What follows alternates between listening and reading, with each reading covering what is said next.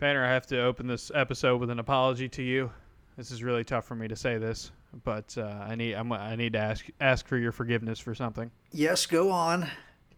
Okay, so when you still lived in Auburn, there were a couple of times where you were like, "Hey, I'm gonna go play pickleball," Mm, and I always had something that kind of fell through, and or like I was just like, I don't know about it. You know, it was a couple of times. I didn't like turn you down a billion times.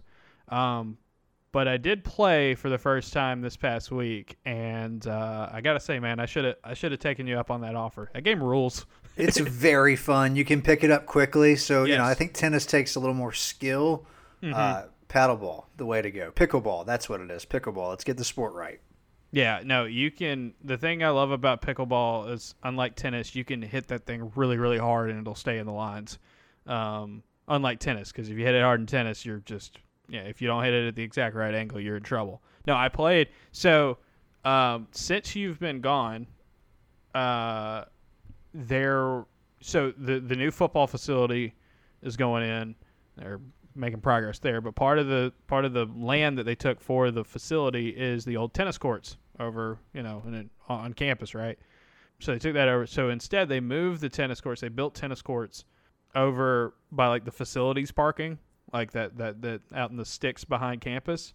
And there's a bunch of brand new tennis courts and pickleball courts, just like right there. Um, and they're pretty crowded most nights, uh, with a lot of like college folks out there playing, and uh, it's fun, man. Like I like I'm I'm all I'm all aboard a, a sport that I can be active without like really like doing too much, like putting in too much physical effort. A lot of side to side work. yeah, you know, you yeah. sprint forward, but not much more than I don't know, seven yards, ten Yeah. yards at most.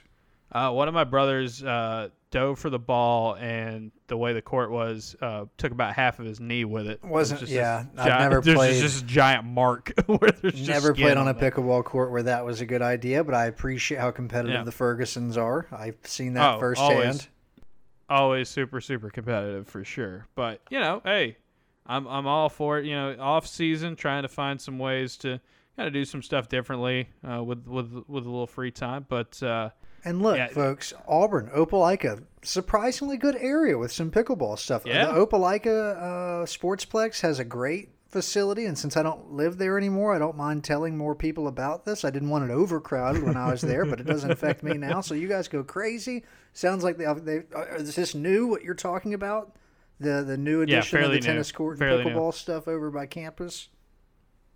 yeah, I think there's a pickle there's pickleball courts at uh, Frank Brown, I believe. Yeah, there's only like two courts, but it, it will do. You know, I mean, I'll, it's better Yeah. than nothing. That's well- for sure. It'll do in a pinch. It's you know. I, as soon as I got out there and started playing, though, I was like, "Yeah, I can see why painters into this. Like, this seems like a this seems like a painter sport. Ones if- and ones, two v twos. Yeah, well, uh, we played two v two.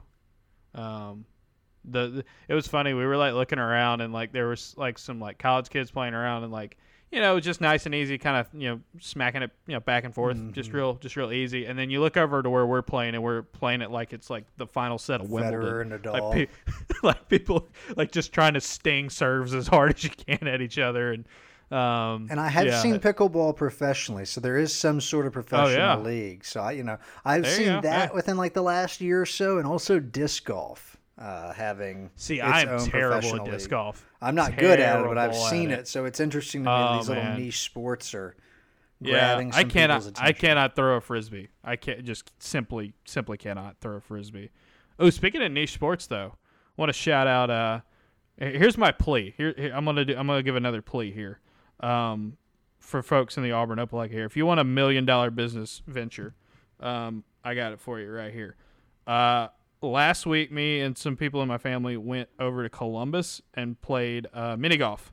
Um, the fact that Auburn doesn't like they have one kind of mini golf course, um, a newer one, but like the fact that they don't have one here is crazy. I feel like it would make so much money, and I am so much better at that than any other fake sport.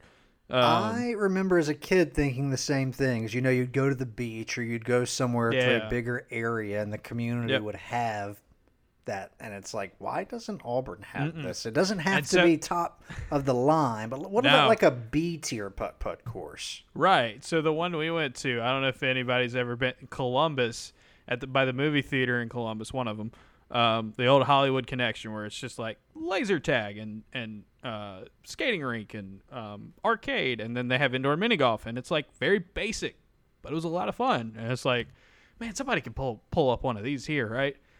That's gonna be if if if, enough of you subscribe, we'll open a mini golf course. It's gonna We're take a lot dumping everything into putt putt and that water. This was all a front. This was all a front for fin- financing. oh yeah, put it at the water. Put it at the old water park. That's right. By the We get a softball complex. Yeah. action, you know, go play some Yes, putt putt, and then you get hot. You swing on over into the water park. Mom and dad are having a long day. They go to the cabana, maybe suck down a couple margaritas. There. Suddenly, that ride is more appealing. Everyone wins. Yeah. All right, all right. To tie it into Auburn, one of the one of the underrated, funnier videos in Auburn uh, internet is uh, there's an old like in the 2010 season where they did like the Auburn football everyday series. There's one from like spring ball or like summer workouts or something like that where they all go to the water park because it was still open at the time, uh, down down College Street. And uh, there's a video of Cam going down a water slide and looking like you know how Cam would be like acting like a five year old the, the the whole time, but just this gigantic human just shooting down a down a water slide. Let's bring that back, man. You think I think Auburn's football teams I think all of Auburn's athletics teams would be better just naturally if they got to have a water park day. Like just right down the road. Not not anything not anything spectacular. It's it's it's about that time of year, you know, it's heating up. Um, I know it's not heating up where you are. Uh, you were complaining about that before we started recording. It's windy. You know, it's not frigid anymore. We've moved past that. Nonetheless, it's not 85 degrees here. Nope. It's what it is here. It's what it is here. So, anyway, long story short, ye- yes to pickleball, yes to our our front to build a mini golf course, and yes to water water parks. We're all going to make it happen. This is what's going to get Painter to move back to Auburn.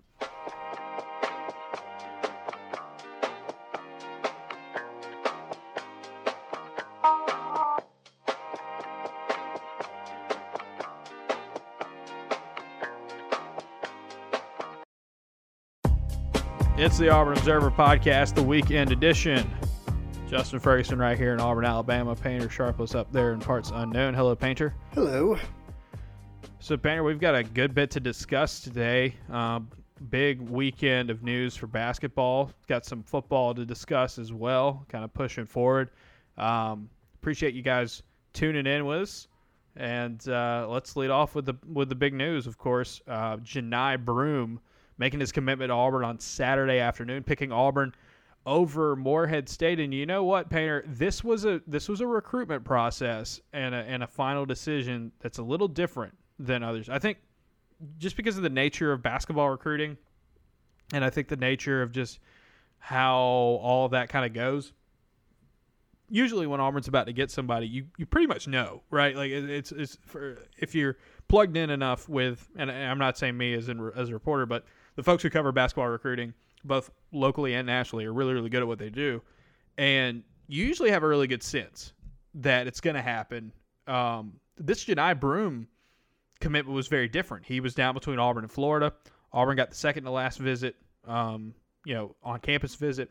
Florida got uh, the last one. He's from Florida. He's he's from Plant City, not too far away from from Tampa and you know Gainesville. So not not Every too far time from you home. say that city, it makes me laugh. Plant City. Sounds great, doesn't it? Wouldn't what do they have Plant- there? Uh, I think a lot of like like fruit production. I think a lot of fruit productions down there. Let's I would see. be willing to bet that at one point they were pumping them out. Plant City, Plant- baby. Plant City um, is this is this winter strawberry capital of the world. I knew it was something. It was some fruit. There you go. Um, They didn't want to be more specific, though. They wanted to leave it open this is funny. Despite many thinking it was named for plant nurseries Yeah, uh, in its too. tropical climate, it was actually named after prominent railroad developer Henry B. Plant. Oh, that's Uh, so sick. What do you know? But it is the winter uh, strawberry capital of the world. So if you if you're enjoying so it's more of a coincidence that they happen Yeah. to have produced the strawberry. I was definitely thinking this was because of like it's you know lush, like plants are. So if you enjoy strawberries all year round, salute our good friends over at in Plant City, Florida. and that's railroad tycoons. Let us not forget tycoons. them. Salutes up for those. my former hometown of uh, Opp, Alabama, also named after a railroad guy. That's that's what I learned when I was in, in elementary school. No one Uh, loves the trains more than us. big big fans of trains. Going on uh, going on a trip uh, here next month, or actually it's this month now, um, to uh, Las Vegas for the first time, and um, we were like looking at like flights and and you know kind of situations, you know, a lot of travel situations, and was having a conversation with somebody. Who's like, man, what if what if trains were just more of a thing here? You know, like it is in other countries, uh, other parts of. I know why there's not, but high speed rail would be sick. Let's let's get that let's get that happening. Let's let's make that happen. Anyway, back to Johni Broome. There was really like not a whole lot of. It, it seemed kind of 50-50. I think with people, you know, it didn't seem like the fans knew one way or another what was going to happen. And it's just that you, you haven't had that in a while for for an Auburn commitment. Usually, you kind of feel like it was more of a slam dunk by this point. Instead, and, and Johni Broome, they did the um, he did his commitment on Instagram Live uh, with uh, with uh, um, the Tipton edits guy. I'm blanking on his first name, Joe. Uh, off the top of he works at On Three. And one of the things he told uh, uh, Joe during the Instagram Live was that you know he hadn't told any of the either of the teams yet was what it you know what what his decision was going to be. Um, so you don't get a lot of those at this point, and so this was kind of a classic like, ooh, what is this going to be? uh, down to the wire. But uh, Auburn ended up landing Johni Broome. Um, and a a huge. We'll talk about all the reasons why it makes sense and, and, what his fit with Auburn. But Florida really made a great push. You know, Ty Golden, a former Pearl guy, um, getting settled in as the head coach there uh, in Gainesville, um, would have been close to home. Made a, would have checked a lot of boxes there. It was interesting though. I I, I found this peculiar the word was that if they would have gotten Johni Broome, they were going to try to play him and Colin Castleton together next season. And that would have been intriguing. It would have been a pure like Twin Towers lineup kind of for those guys. And um, I think I think ultimately he made the better decision for his uh, his uh, you know his style, his his his playing his playing style, but you know Auburn to get somebody that that the hometown team, uh, so to speak, was was pushing hard for was big, and I think it's another one of those things where uh, Bruce Pearl and Stephen Pearl doing work in the transfer portal as always. Um, you know, uh, it's one of those things is when when Bruce and, and Auburn get really really you know invested into a recruitment here lately. Uh, there's been very few times where it hasn't gone their way, even even for ones that go down to the wire, you know, like this one. The boys are at it again, and we absolutely love having talent come in every year. It does make watching the team a lot more entertaining. So Johni Broome, we've talked about him a little bit on the show, um, but wanted to kind of do a deeper dive. If, um, in case you want to read a lot more about him, a lot of the numbers, stuff like that, you can go to the Observer. Um, did a full breakdown of him, like I did for uh, Johan Traore. Um, you know earlier in this this off season. So you can watch, uh, you can read, watch some clips of that. But I mean, this dude, I, I, a lot of fun to to kind of study on, a lot of f- fun to watch film of, um, you know, throughout this process. I think just I was talking on Twitter with uh, our, our, buddy Drew at Orange and Drew on Twitter. It's just he's so Johni Broome is such an interesting, you know, talent because there's so much of his stats and so much of his makeup. It just doesn't, you know, it, it's very very rare, right? We thought, you know, kind of similar to me with with what you had with Kessler coming in, different type of players, even though they kind of played the same position. Kessler, it was like one of those things where like, man, his per 40 numbers were stupid. Like, and if he gets more playing time and keeps up this level of production, he could be a fantastic player. Well, he was defensive player of the year and an All American.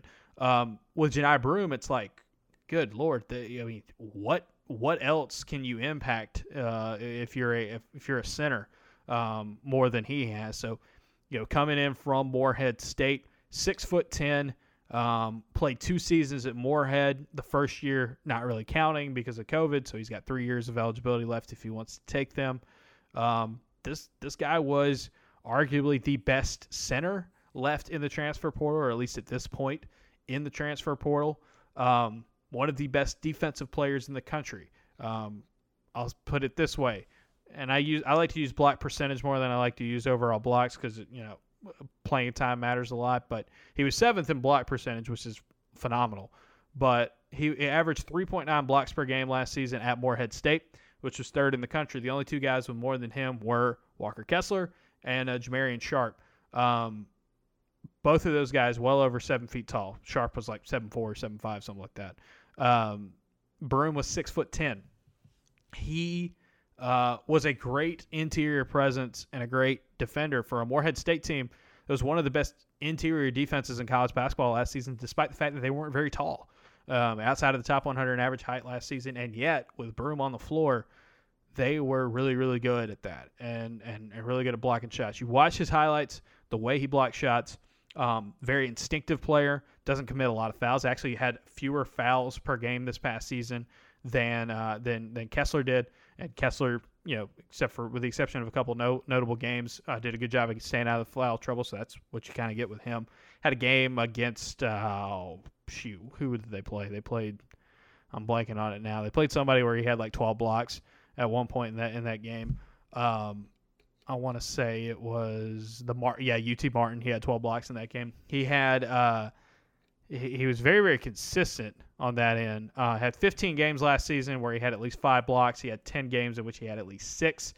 He went blockless in just in, in just two of his 34 games last season, including the opener against Auburn, where he was facing a seven foot one guy in Walker Kessler most of the time. Um, incredible defender, uh, a guy who is got really quick feet, um, moves well for for a big man. Um, so he's good at kind of stepping out on the perimeter and, and, and taking taking guys away that way. Um, he can he can hang with guys on switches. I think he's going to be a really good fit for the, that kind of switch everything defense that Auburn has uh, used uh, here recently. Uh, really good at denying post up opportunities, but the thing that that stands out to me more when he's when he's blocking shots is he's really good at helping. You know, that's, that's one thing Kessler did. Guy would drive, guy would get a shot. You could see Kessler kind of get his instincts, know exactly when to jump, when to come over, reach over, and provide that extra air support. Uh, he does that a lot. Uh, and then just some of the straight up, like if you try to you know post him up and try to go to work that way, it's really really hard to to score on him. He was a great great rim protector last season, one of the best in college basketball, obviously, and you know like I said, it's it was pretty it's pretty impossible to replace a guy like Walker Kessler with a better shot blocker than this guy was. Now, yes, you have to keep that going at a at a higher level of competition. The OVC is not the SEC. Um, as Wendell Green Jr., I think you know could could t- attest to that last season. Though Wendell had a had a fantastic year. Yeah, there is a transition process. It's not the same type of dude you're going up against, but he did really really well. Um, but just you know, so much last season, Painter, about this defense was that you've got a rim protector that is really, really good at uh, timing everything up, not committing too early, and just if you're going to try to score on inside, he's going to make it as hard as possible with you, either blocking it or contesting the shot. It allows that defense to gamble more when you think about Auburn's backcourt coming back this season, the KDs and the and the Zeps and the Wendells coming back pressing up, gambling a little bit more because they know they've got that that reinforcement on the back end. Here's your dude. Like uh, like I, I, think, you know, I, I don't know about you. I enjoyed watching Auburn play defense this past season, especially in the half court with the way they just baited people into into running into Kessler. Um, seems like they're going to be able to do that a lot more with Johni Broome. I presume that there will be some things about Broome's game that could be as good, maybe some little areas here or there that could be better, some things that at least he does differently. Obviously, Kessler was the best rim protector and the best defender in the country. So that is always going to be, an, be a hard act to follow. Nonetheless, yeah. it appears that they found a type with this mm-hmm. team that works, and they went out and got quite seriously – something that very closely resembles all the success that you saw last year.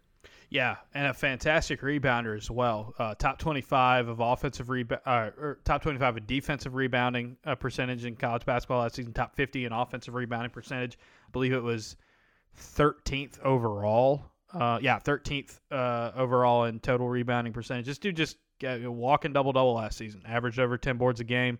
Um, really, really gets after it in the paint uh, can clean up uh, possessions, can also um, do a really good job of, of, of getting those second chance opportunities. You know, I don't want to get too far ahead of myself. Um, because, and we'll talk about him momentarily. I don't want to get too far ahead of myself because it does seem like there's some good competition uh, for his his commitment. But um, when you watch a guy like Julian Phillips, another area of his game that stands out is offensive rebounding. I think Auburn's ability to crash the glass and get second and third opportunities. Um, some of these pick Traore has that has that uh, uh, Traore I should say uh, has has that has that ability as well. Um, yeah, the rebounding I think is going to be a, a key emphasis. You're going to have to rebound to play for Bruce Pearl. He's going to want you to work hard in that area. He definitely has that, and it's not just against OVC teams. If you look at KenPom at the Tier A games, it's the toughest, kind of close to what you would say like a Quad One game would be um, for a college basketball team. Um, last season, uh, his in, in, those in those tier A games, Broome was about twenty three percent defensive rebounding percentage. That was better than even Kessler in those those spots. Um, just I mean, just dude who just works hard, uh, you know, on the glass, um, and and does does a lot of those things well. So the the defending and the rebounding, I think of Kessler. This is the guy that is about as close as you're going to get to it uh, in the transfer portal. The difference between him and Walker Kessler is his offense, because whereas Kessler was a guy that mostly just finished pick and roll opportunities or just you know lobs, um, putback stuff like that, the occasional face up shot. This guy was one of like the most productive offensive players in college basketball last season. Um, he he only 11 players in D1 had a higher percentage of his team shots than than Johni Broome did. Uh, he was he was the guy. I mean, they they worked a ton with him. Um, third nationally in two point field goals, uh, high PER. Um, not a three point shooter, um, and not necessarily a guy who does a ton of work from mid range. Even though I think you know, it's about forty percent of his shots were were, were uh, from mid range, sixty percent around the rim, uh, so to speak. Uh, and it's not a lot of dunks. He he did not dunk the ball a ton last season. This is a guy who you watch this film of him, and he is a traditional like go to work in the paint kind of, kind of big man. Like he's going to be a type of dude that you can post up and he will find ways to get mid range looks and, uh, and and down low looks. Got a good uh, repertoire of, uh, of of moves. Um, he's got a he's got a nice little half spin that he, he gets to a shot. He's a lefty, um, so uh, he's got you know kind of different angles that he can kind of attack teams from. Um, but a nice little turnaround jumper. Um, he does kind of a Dirk fadeaway on some on some possessions where he gets that one leg out, um, kind of staggers it a little bit. That looks really good. Uh, he can face up. He can drive. Uh, the Morehead State, when they weren't posting him up, they used him in a lot of pick and roll opportunities. He's a good roll man. Um, and then even a pop sometimes if you leave him alone around the around the high post, a little little behind the free throw line, he's shown that he can he can hit that shot with pretty good regularity. Above average uh, scorer in both around the rim, in the paint, and at mid range last season in college basketball. Um, you know, he is a plus offensive weapon uh, for sure. And it's just high volume. He had 20, he had 10 20 point games last season. Um, he's more than half of his games last season. He had at least 15 points, uh, held to single digits just twice. And one of them was a, was a against a non D1 team where they were just running up the score with other folks. Uh, the last game he played at Morehead, uh, Murray State uh, OVC final, a game that I watched because it was really really fun. Um, you know how good Murray was. Auburn fans knew how good Murray was last year, and Morehead as well went to the OVC title game, and um, Broome dropped 32 in that game and was just kept Morehead in it against a better and more balanced uh, Murray team. He just kind of put the team on his shoulders and, and took them nearly to the promised land. Uh, lost really close to a to an awesome Murray State team uh, in the in the OVC final last year. So, I mean, a dominant dominant type of, of player from the mid major level on offense, and Painter, it's going to be interesting to see how they use him because Auburn has not really had a post up center, post up big man much in Pearl's tenure, except for Austin Wiley. And there were times when, you know, in, in, in the good Wiley years for Auburn where they worked the ball down low. In fact, I mean, he had some games where he, he could kind of take control of it. Broome is not, you know, not quite as big as Wiley was. Auburn has got Auburn's going to have a very different looking type of, of offense um, than than the Wiley years, I think. But he's going to be one of those guys where it's like I think the I think the good pitch with him is that if Auburn's shots aren't falling from the outside, well, here's a center that you can work it down low to, and he could he could fight his way to get to get a basket. Like he's going to have really good post moves. Um, he's going to use his feet well. And he's going to find ways to get good looks, quality looks around the rim, and he can you know finish through contact. So he, it seems like he's going to get the tough buckets. Whereas a guy like Kessler, more of a runner and and and an occasional face up shooter, and of course you know not to take anything away from Jabari Smith, phenomenal player as we all know. Jabari not a guy that necessarily would post up a ton, not necessarily a guy that finished around the rim a ton.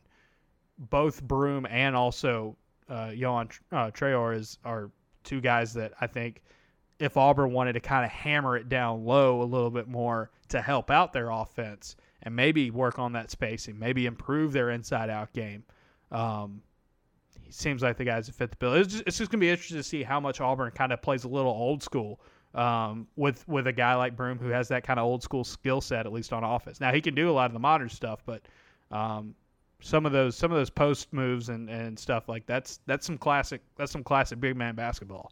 This sounds like a perfect segue to talk about Austin Wiley and how he and some others on that team simply do not get the remembrance that they should because of the way that season ended. Now, that's not what this is about. I just wanted to point out what a cool team. We love our Yeah, big guys. We love an Austin Wiley King. Great senior year. But anyway, yes, back to Yeah, the no. basket. Yeah, no, Wi- Wiley. Yeah, I, I I liked you know, I like a lot about Wiley. like you know Wiley didn't. I think the year that he had to sit out kind of kind of hurt a ton uh, for his for his uh, you know just his progress, and then the way Auburn kind of played around him, you know, after that was different. I mean, but I'm looking at you know it's kind of funny. You pull up uh, you pull up the stat comps um, from uh, from KenPom and some of the players that Austin Wiley was statistically com- you know, comparable to um, during his career at Auburn was John Collins, uh, Derrick Favors, Andre Drummond, Festus Ezeli. Uh, there's an uh, Mondo Bacot who just had a phenomenal year at, at, at North Carolina. Um, yeah, so I mean, like he was he was a good college big man, and um, you know, not necessarily a guy that you're gonna see play in the NBA, but you know, he uh, definitely a definitely one of those players that you know I thought his senior year. I would have loved to have seen what that would have looked like his final year if that team got a, got to play in a full a full postseason. You know what what what does Wiley do at that point? Um, because he would have been coming into that break. I mean, he had had he had quite a few like high scoring games down the stretch uh, before Auburn's postseason got canceled, and it, it would have been interesting to see where, where he could have gone. He was one of the best rebounders in America that year, and uh, you know just just lived at the free throw line too. experienced guards, bunch of seniors on that team that had just gone on a Final Four run. Ugh, what a year it could have been. Nonetheless, Bruce Pearl keeps bringing them in, baby. Uh, Wiley, by the way, um, salute to him. He is playing. Uh, he's playing still in Germany, uh, playing for the Gladiators Trier. Wonder how Uh, much German he's picked up. First year there, he averaged 15 and nine with two blo- and two blocks per game. So definitely having some fun out there and, and succeeding uh, overseas. So yeah, I mean, I think there's a lot. Like, there's going to be more and more guys that Auburn brings in and has that are NBA players. Um, but like some of these guys that you know, like Horace Spencer is a great example of this as well. Like just really good college basketball players, like dudes you need to have uh, on your team, especially when you're building up a program.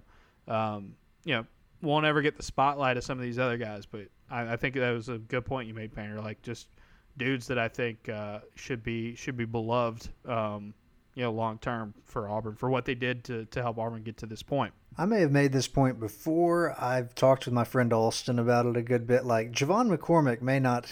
He's a name you could easily forget given the kind of talent that's regularly cycling through Auburn. But like, what more could you really ask of a college player? That LSU game is legendary stuff. I will Mhm. never let that go. Absolutely not.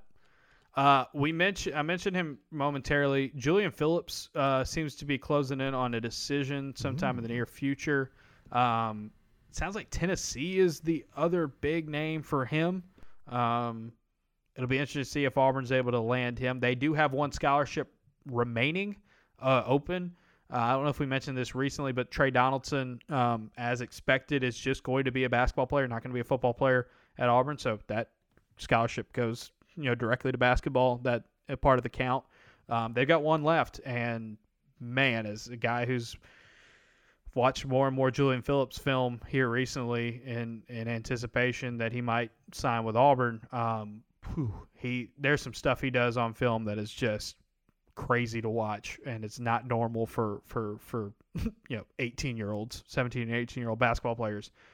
That's the big one left. Um, you know, I, doesn't look like anybody else is going to go into the portal for Auburn. Um, we'll see if there's any more movement, but I mean, you talk about a deep, deep roster. When you lose, um, I mean, there's a chance. There's a chance that potentially this this upcoming year Auburn loses uh, Jabari Smith and Walker Kessler and Devin Cambridge, um, and replaces them with a five star in Yohan Traore, Traore, a five star potentially in Julian Phillips kind of plays that that three can play on the wing like like a like a Cambridge did, and bring and bring in um, a guy like Johni Broome from the portal, and then you add Chance Westry, who is about as close to a five star as you can get uh, without being a five star uh, on the consensus line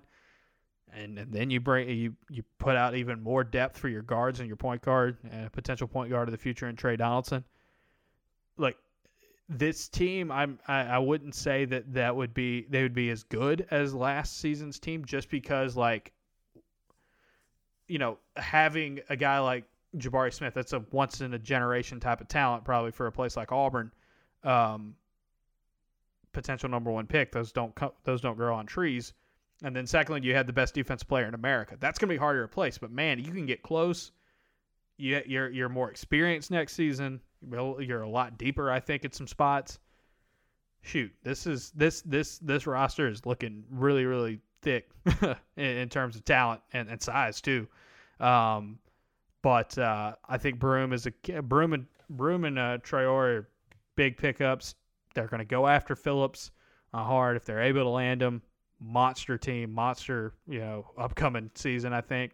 If they don't get Julian Phillips, uh, if Phillips decides to go elsewhere, you still got room to bring in somebody else on the wing, maybe another shooter. Uh, you still got plenty of flexibility and a lot of time to, to round up this roster. But uh, less drama this offseason for Auburn basketball in terms of your roster movement. And just they've been able to kind of zone in on their specific prospects. And uh, man, two for two at this point. I know Brandon Huntley Hatfield uh, went to Louisville. Uh, but it felt like uh, it felt like the whole time Broome was kind of the top priority there in the in the portal, and now it's they get Phillips and hit three for three there. I mean, you're talking about one of the best possible off seasons a team that loses two potential first rounders could have. An interesting list of teams for BHH, and then he ends up going to Louisville, which I kind of think that Auburn just had its eye elsewhere. I also mm-hmm. am curious, and I have raised this before because Bruce was so publicly not supportive, but like bullish on Jalen. But yeah. like there is a fascinating world, not so much for Jalen. Jalen is going to get his minutes. It may, I think, more than anything, affect someone like Dylan Cardwell. Yeah. If they so, end up bringing in Phillips, as it seems they could. Yeah. So I mean, I, I think if you if you I mean Broome and Trey Traore, I mean those are fours and fives. Those are those are front court guys then you have Jalen Williams that I think is one of those guys that can play both. I think Broome and, and, and Traore could play both as well. I think there's a lot of flexibility there. It'd be interesting to see what Cardwell does, right?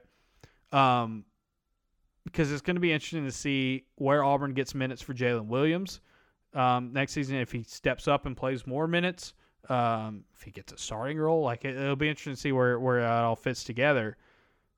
You can figure that between two positions, two big man positions – you can see where three guys can get can get theirs, can get their minutes. It's when you start adding a fourth guy into the mix, like a Cardwell, is when you start sitting there thinking, okay, well, hmm, right? Because I would see that if you have Broome and you have uh, Traore, you're most likely going to see Julian Phillips play the three. That seem three fits him a lot more than I think the four does. I think if they wanted to play kind of a small ball kind of lineup, you could play him at the four rather easily. Um, but like the three makes more sense for him and it's it's it's a bigger need, right? You, you know, right now at the three, you have Allen Flanigan who's coming off an injury and and and a, and a disappointing season off that injury, where he needs to you know get back to his, his old ways, which I, I expect that he will. Um, I'll just, and then Chris Auburn Moore. could have really used Flanigan's experience and voice in that loss to Miami. And I just Mhm. wonder if it was like hard for him to be that for them this year, given that he was just trying to sort himself out. yeah, But you're right. yeah. I mean, there that that spot is there Mhm. with Devin gone, so you bring in potentially yep. A five think- star, and then you got this kid. That I mean, maybe if things work out, Allen finds himself back in the Yep. NBA draft conversation. Chance Westry as well as a guy that I think two slash three. You know, a guy that makes a lot. I mean, they're they're going to have depth pretty much everywhere, and it's like there's some guys who didn't play as much this season as like Chris Moore and and uh, and Stretch Akingbola didn't play that much this year. Cardwell's just an interesting case because Auburn went out and got a guy like Broome that I think is their center. I think that's the guy they want to play center, uh, or at the very least be a guy that can play four or five for them in heavy minutes. Cardwell is where you just start getting okay. You know, you have these versatile big men like Traore, like Broome, like Jalen Williams. Cardwell's a five. He's a pure five. Um, there are things that Dylan Cardwell does uh, in spurts that is really, really good. Um, you know, he he he does block shots at a pretty high rate for for a guy uh, who doesn't get a ton, a ton of minutes. Um, and there have been some games where he's been able to to really, you know, impose his will down low as an offensive player. Uh, but it'll be interesting to see what those minutes look like. He did enter his name into the NBA draft along with Allen Flanigan, and then of course Kessler and, and Smith, who we all knew were were going in uh, and going pro. What you can do there, it's the same thing that happened a few years back with uh, you know several guys. I think the one of the most notable examples was Bryce and Jared getting that evaluation before they went uh, to the next level uh, a year early. There's no harm in that. You can enter the draft. You can get feedback from from um, from NBA personnel, and they can say, "Hey, this is what you need to work on. If you want to be an NBA player, we need you to see more. Uh, see this. This is where you can raise your stock. It's free. You can do it with no penalty. That's most likely what you're going to see out of Flanigan and Cardwell. I'm just interested to see what Cardwell does when he comes back. You know, if he if he comes back in like like everyone expects, in a front court that's going to be a lot more loaded. There's a guy Jalen Williams that has more experience than him. Um, what does that all mean for him? It'll be very interesting to see where he where he fits into the puzzle. Um, but you know, he's a guy that um, enjoys playing at Auburn, and you know, pretty well liked figure among the fan base and, and the team. It looks like, and you know, uh, he'll be he'll be an interesting one to kind of see how it all shakes out. And whereas in the backcourt, I think if you add Phillips and and Westry comes in and see what Donaldson, it's just, there's just going to be some shuffling. It looks like in the backcourt, front court. You know, you you add these guys. It just it just seems like it'll be interesting to see where it all fits together. If, like you said, uh, Painter, if if Bruce is high on saying, "Hey, Jones going to play more next year. He's going to be one of our key guys."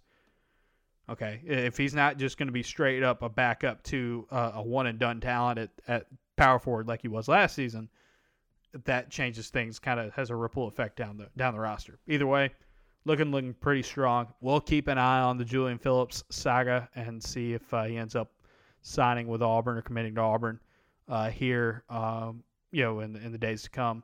Uh, like I said, if they if he doesn't come to Auburn, um, Auburn's got plenty of wiggle room, plenty of flexibility, plenty of time to to add another piece to the puzzle. Um, so, pretty pretty good spot right here for for Auburn basketball to be in. in in a conference as we've said multiple times here this offseason. It's going to be really good. Uh, Arkansas and Alabama um, have killer uh, recruiting classes. Uh, Kentucky's always going to be Kentucky.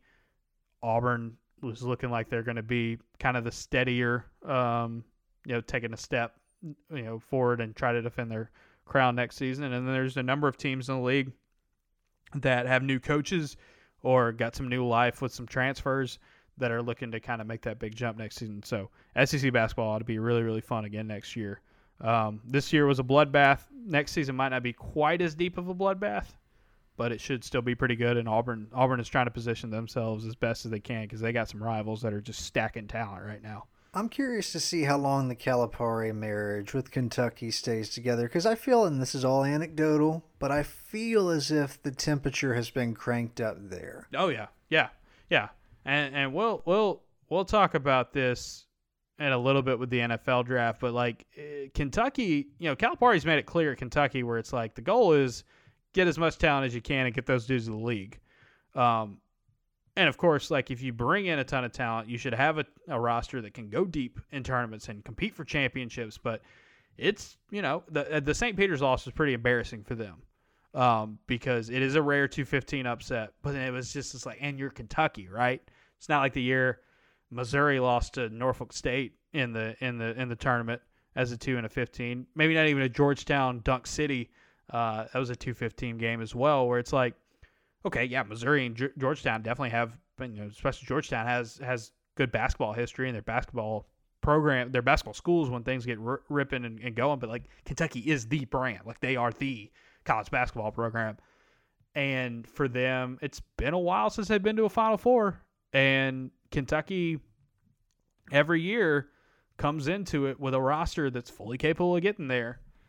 But when you get when you base so much around these one and done guys, and you haven't seemed to have the same kind of in-game success, X's and O's success in the tournament as, as others. It's just that's where it can get really dangerous for you. Uh, but yeah, I, I'm I'm interested to see. You know, I people always talk about Calipari going back to the NBA, and it's like maybe like I think Calipari's.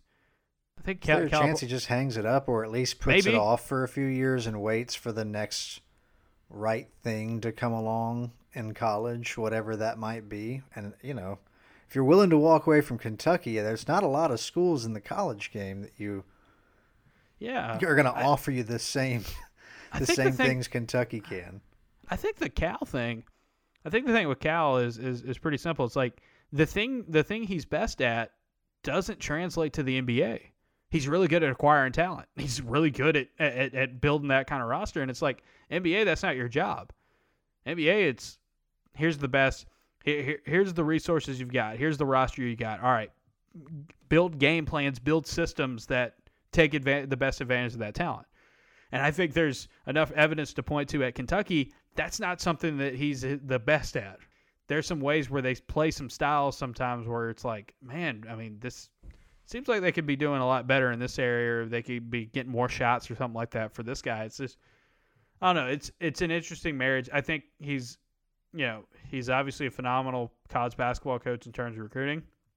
I also think whoever is the head coach at Kentucky is going to be really good at recruiting, right? Like, if you capitalize on their NBA draft history, if you capitalize on NIL, uh, which the state of Kentucky is, and we're talking NIL like, you know, like name, image, and likeness. We're talking, we're not talking like pay for play, like we're seeing a ton of right now.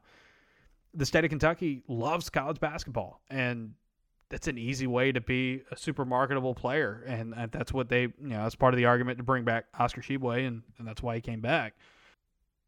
I'm with you. I I think I think whoever is the Kentucky head coach in this day and age is going to be really really good. But it's like Kentucky fans are they're they're they they want to see a more successful team in the postseason. They want to see them be better, and it's kind of like what you feel like our buddy Alex Kirshner always said with Georgia heading into this past season, where it's like if they, if it doesn't work, they don't win it all.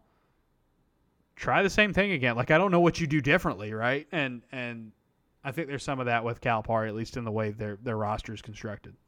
The last part that you hit on, to me, I think is also the big one. Just right, wrong, or indifferent, whether or not you think it's a silly standard, whether or not you think that it's reasonable given their history, them not winning a title in as long as it's been is, yeah. I guess, more or less the next closest thing to a failure. They just well, expect yeah. it, and so it, and then you add on what you said, a loss, like you got to St. Peter's, and it's like, the, uh, yeah, this you know, on the one hand, I don't know how much better off the Kentucky fans will be without Calipari. On the other hand, like there is this huge gift you get by simply being the person that has the Kentucky logo and being the coach for that school. It'll be it'll be interesting to see what the future is because now Kentucky lives in a in a world where yes, Kentucky is still the biggest name in the SEC, the program with the biggest tradition and the most history and the biggest fan base and all that. And that's not going to change, right? That's not that's not going to change. But Auburn has been more successful than Kentucky these last few years, right? And there's some other teams in the SEC that can put up their accomplishments to Kentucky's in the last several years and say, we're right there with you or we're past you, right? And that's that's a completely different galaxy than what Kentucky basketball operated in in the SEC for so long. Usually it was like maybe one team, maybe two teams that were really really good that could swing with them, like the the Billy Donovan Florida teams, and you know uh, you go back to the um, I, you go back to some of the Arkansas teams, even though like I'm trying to think in my head if the really really good Arkansas teams were SEC teams or if they were still in the Southwest Conference, but you know there's been some teams where it's like they've been able to do it, but to have so many teams coming from all sides it's not just Florida. It's Auburn. It's Alabama. It's Arkansas. It's Tennessee. It's you know it's LSU when they have their act together. Like there's, you know, it's it's it's a it's a whole different world, and I just don't know. I don't know a how Kentucky's going to handle it, and b if, if Kentucky's fan base how how do they handle that? Because they're so used to just being the behemoth in the conference, and that's just not the case anymore. That's not the case anymore, and that I think has kind of generated a lot of this heat towards Calipari. Yeah, and I tend to. I guess we can wrap up the John Calipari conversation, but the last thing I'll say about it is like I tend to think there's someone out there who could do a better job, but I don't think it's a slam dunk. Like you know what you get out of Calipari, and that's for sure him bringing in elite talent, and you're competing in the SEC essentially every year. But you're right; it does seem like since things have gotten a little bit tougher in recent years, it has, understandably, uh, the, their grip on the league has slipped, and I, it does feel like, given their recent tournament history, like you might be convinced. I see why change to a Kentucky fan might be appealing. Yeah, yeah, yeah. I mean, obviously, that's something you could could always always kick back to at any given moment. It's just that you know something different would be would be a whole lot more appealing. Um, even though Calipari is wildly successful. And wildly wildly successful. Sometimes it's kind of like a European soccer managers, even the really successful one. It's like you know sometimes it's just time to go. You know, kind of worn out worn out the welcome. The freshness is gone.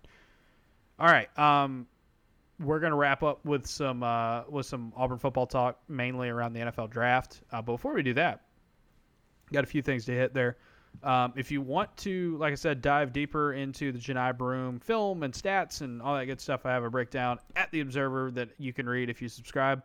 AuburnObserver.com. It's six dollars a month or sixty dollars a year. You can also take advantage of a free trial. A few of you have done that recently. Appreciate that. Checking us out. You can read that. Uh, last week also had stories on Zep Jasper uh, and uh, the mailbag about uh, a lot of topics, including uh, future NFL drafts uh, as well. Jason Jones story. Um, also, we did a really fun podcast. A lot of you, a lot of you, probably more than any other podcast we've ever done, have reached out and given your feedback on the podcast we did last Thursday with Matt Brown of Extra Points. Um, really, really appreciate all of you who who reached out. Matt is phenomenal. It's a was we had a lot of fun doing that podcast. We, we're glad that a lot of you enjoyed that as well. We talked a lot about the NCAA and NIL, conference realignment. We did some EA Sports college football video game talk. That was a lot of fun um, because Matt is very, very well well versed in all of those areas. Uh, you can listen to that as well if you have a subscription. But I think, uh, Painter, I think we're going to try to unlock that at some point this week for everyone to listen to because I think that's a I think that's a podcast that some of our free listeners would enjoy as well. And that is why you should rate, review, and subscribe, people. Yes, sir. That is yes, why sir. the conversations we're having them.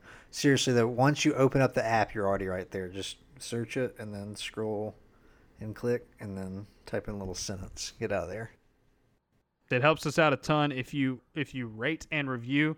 Five stars helps us a lot. Written reviews helps us out even more. Um, just uh, just just plug one in there plug one in there. We've got a couple to read. Um, if you do give us a written review, we will read it on the air, not only to shout you out, but also uh, to uh, stroke our own egos. So uh, we all win in this situation.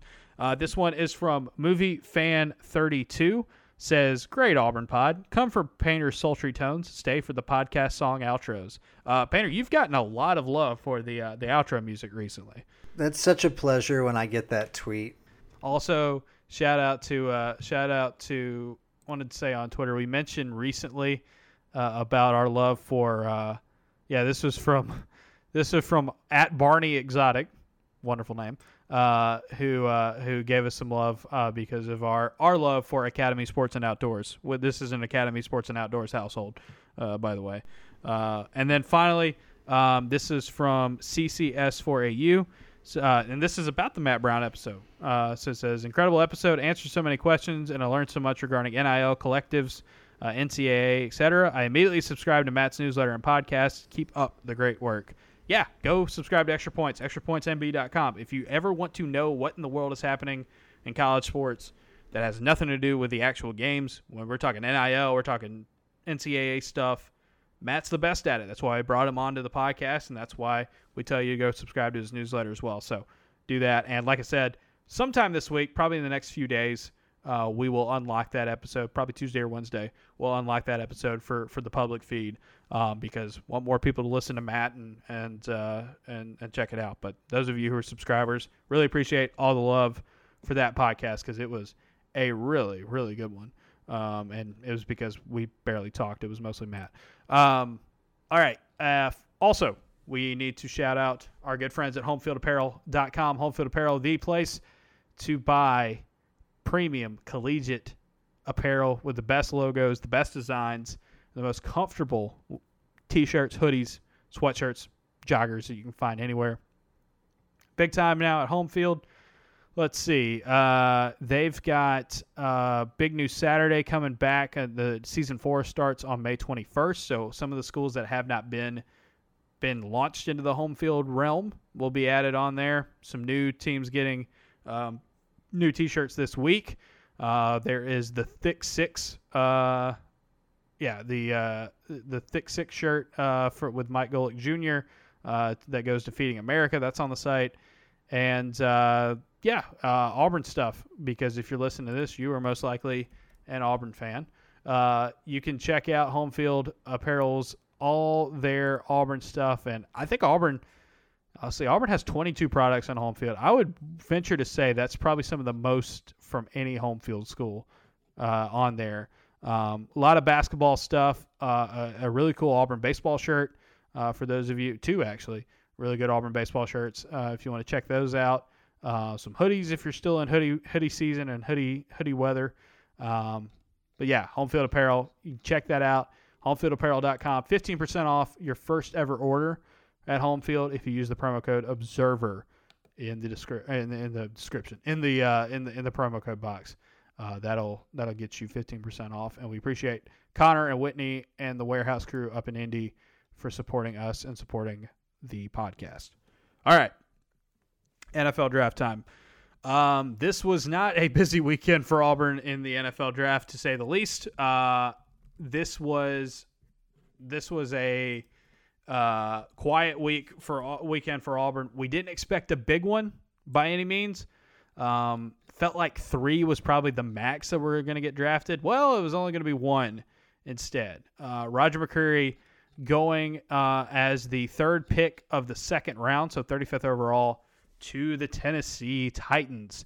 And uh, great for Roger. Um, always, always going to be a big fan of Roger McCreary. Really cool story, dude who um, was going to go to South Alabama before Auburn came in at the last moment. And uh, man, they picked a good one. Dude who became an All American at Auburn, All SEC corner.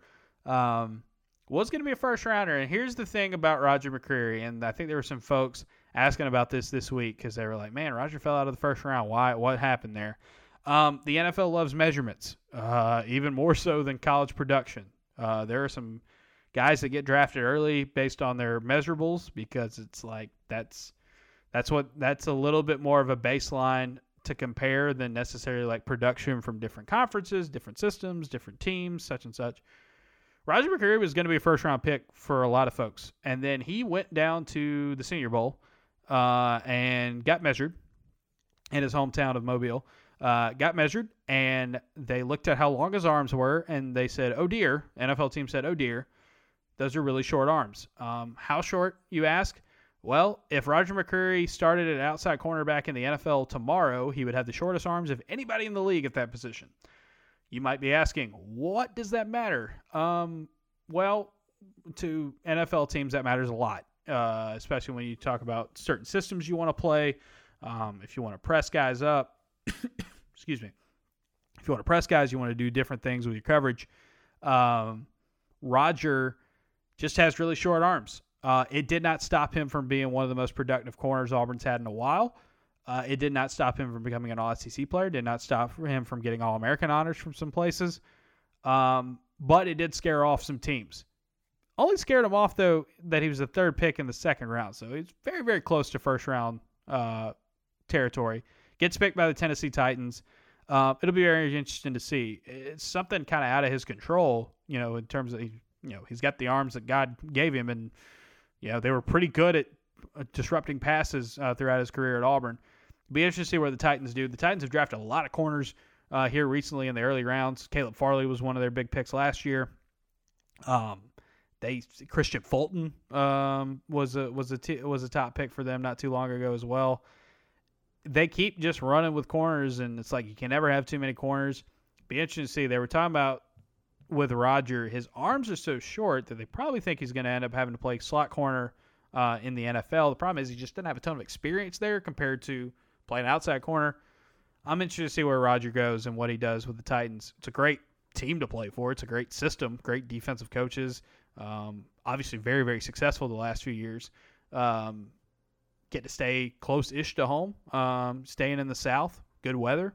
You can always appreciate it. Um, so I don't know, Painter. It's just as uh, we we talk about our short kings. Uh, I don't know if we if we had to talk about a short arm king. It's just kind of kind of sucks that when you like have a great career and you play so well at the, you do everything you can at the at the college level and then you get to you get to the league or you get to the evaluation process and one measurement's like nope nope sorry I can't do it like that one thing is going to keep you from being a first rounder yeah that's a weird technicality uh, but my man if my short arms were leading to me getting picked in the second round of the NFL draft I would persevere however I'm sure that for every player having the first round draft pick next to your name, I imagine it feels good.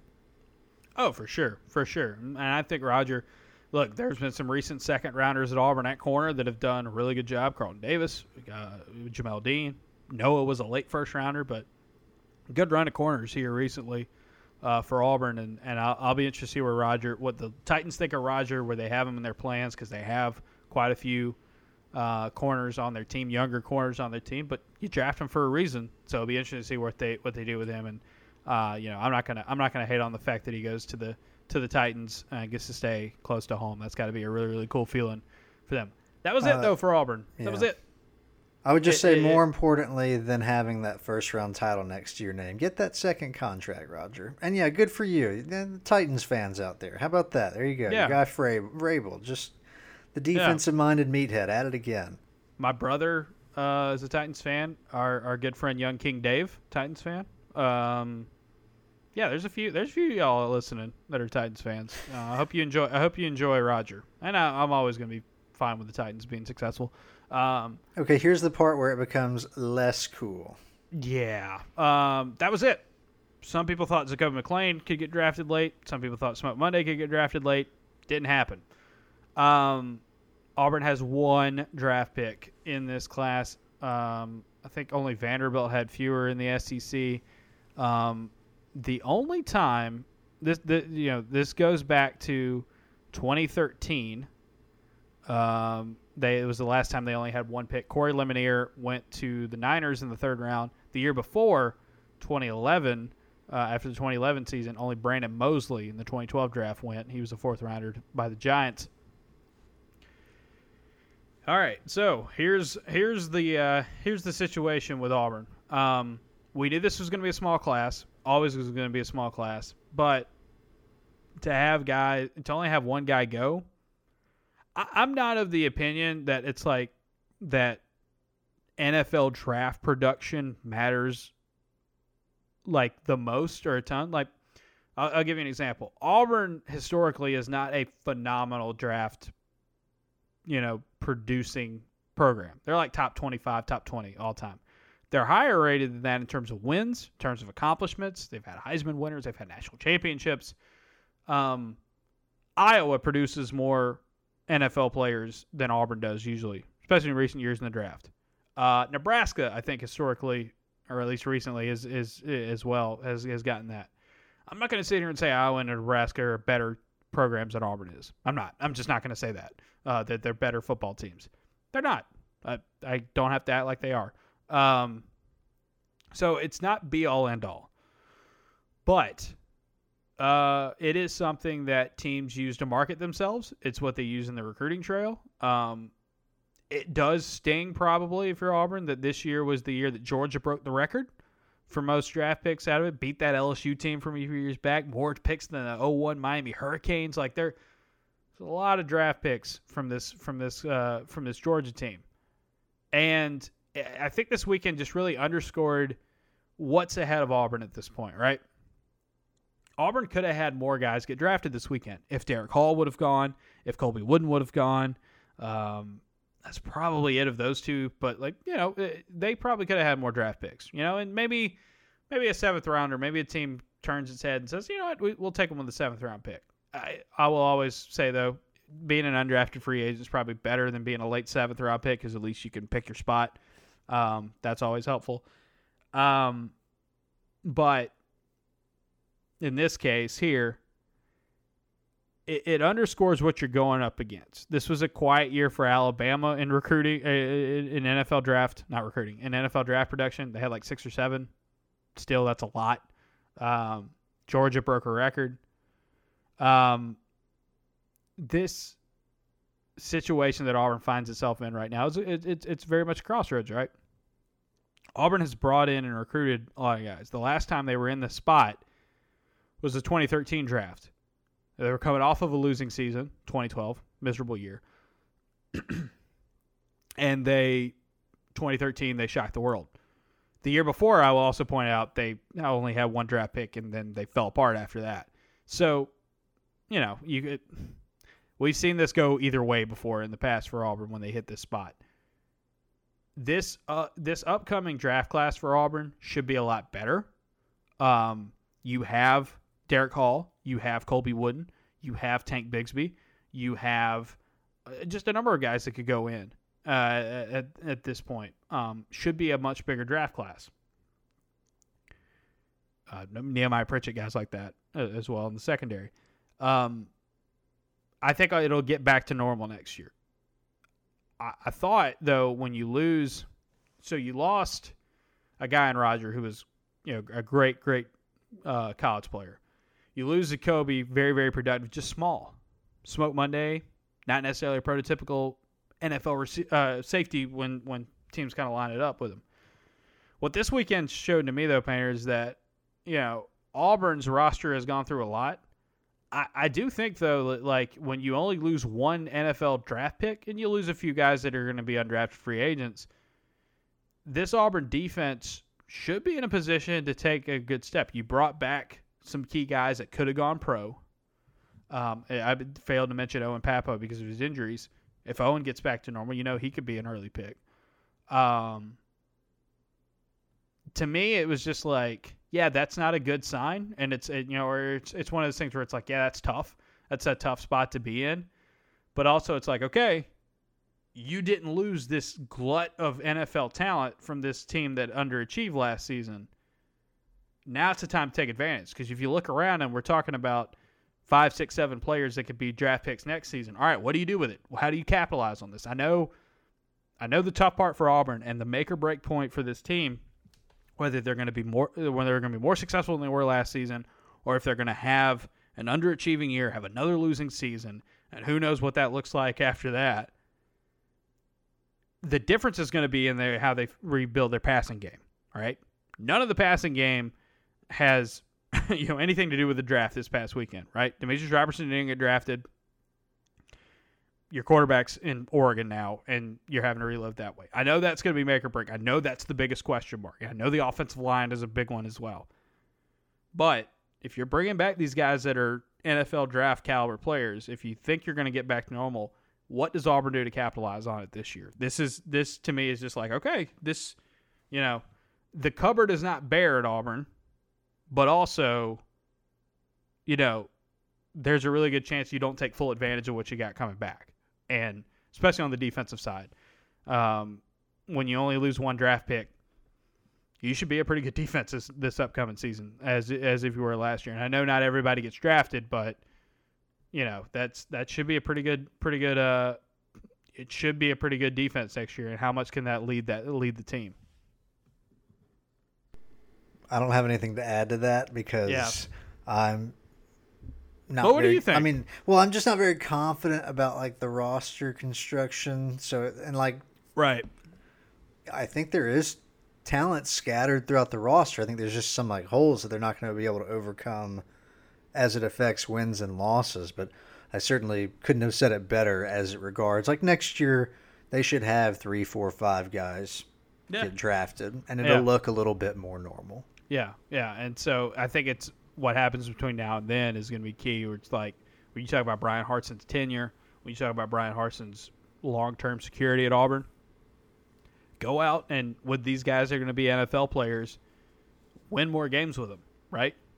We all know that Auburn was six and two at one point last year, and say Bo Nix doesn't get hurt, say Auburn wins holds on to beat Alabama in the Iron Bowl, or they beat South Carolina, or they don't blow it against Mississippi State, right? If they they win eight games last season instead of just six, I don't think that changes the fact that they don't get like I, I don't think more guys get drafted because of that, right? I don't I, I don't right, think so. Right. Yeah. So you're still in that same situation from here, but it just it just you know I I came away from this draft thinking like okay, you didn't lose a lot of NFL talent, you lost a lot of depth, you lost some spots. I think what you're referring to, Painter, some of these holes in your roster that you've got to overcome.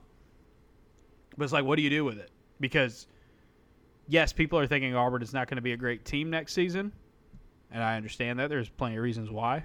Rebuilding your entire passing game will do that to you. Replacing both coordinators will will do that to you. But it's like, okay, there's talent here.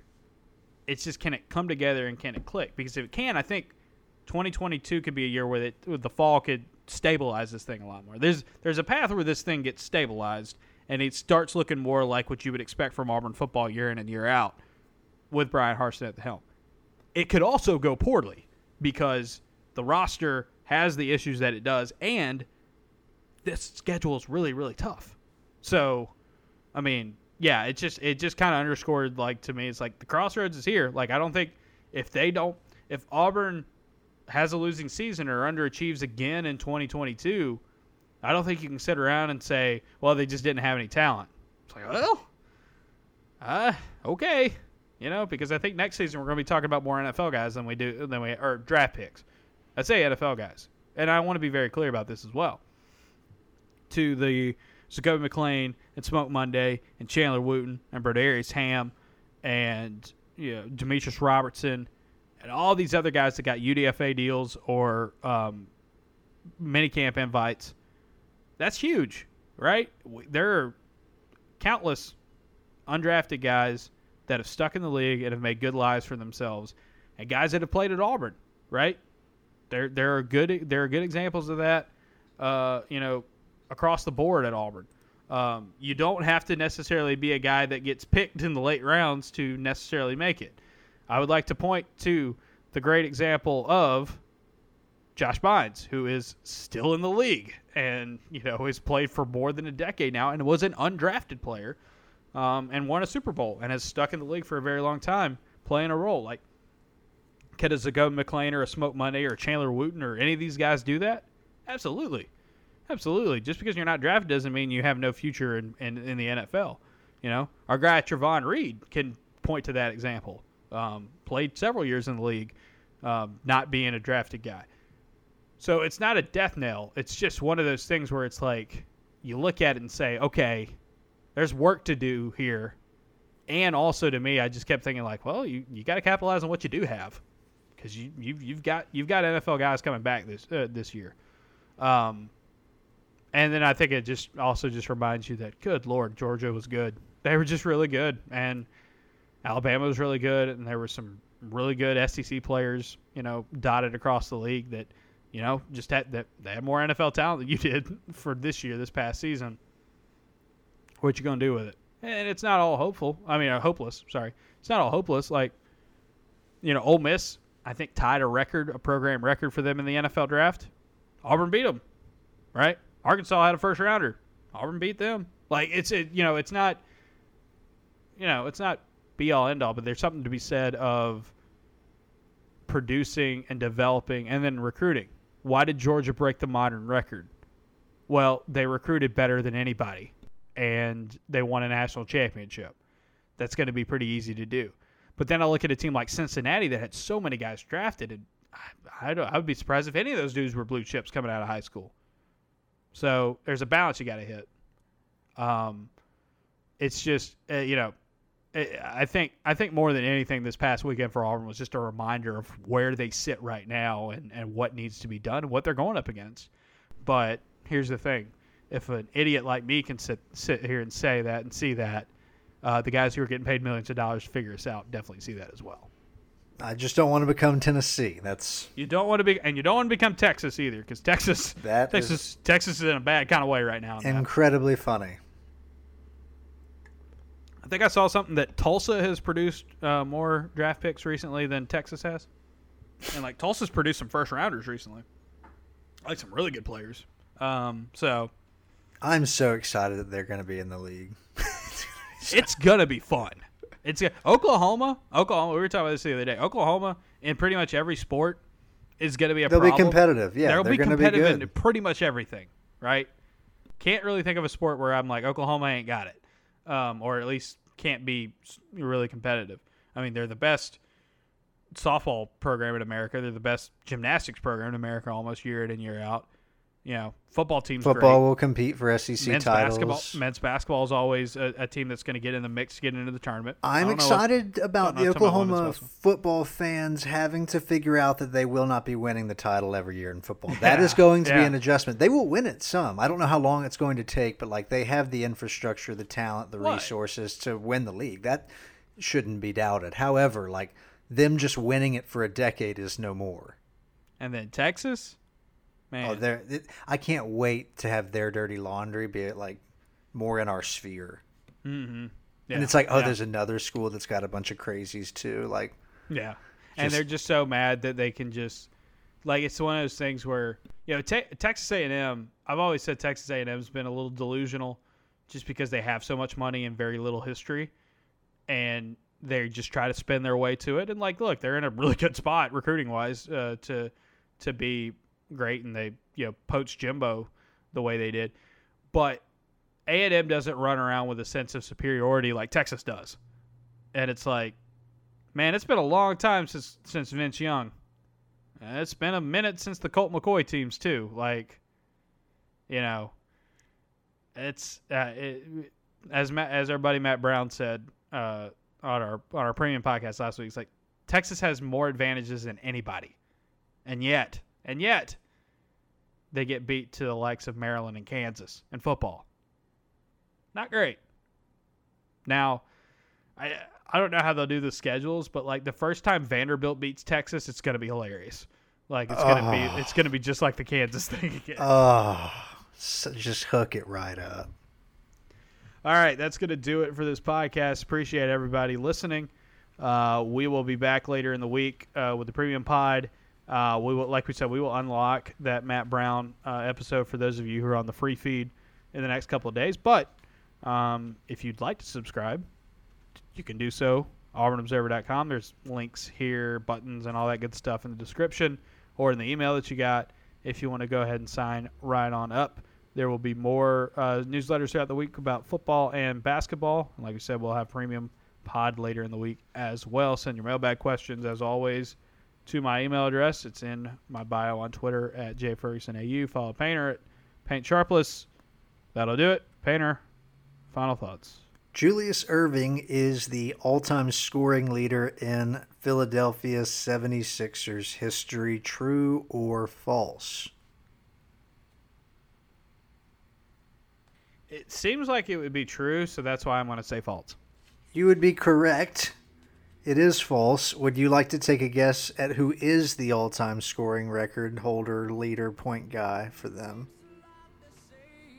For the Sixers. I would be shocked if you got this correct, so that hopefully that helps okay. you. somebody I probably don't know. Who is it? Hal Greer. Yeah, good job, Hal.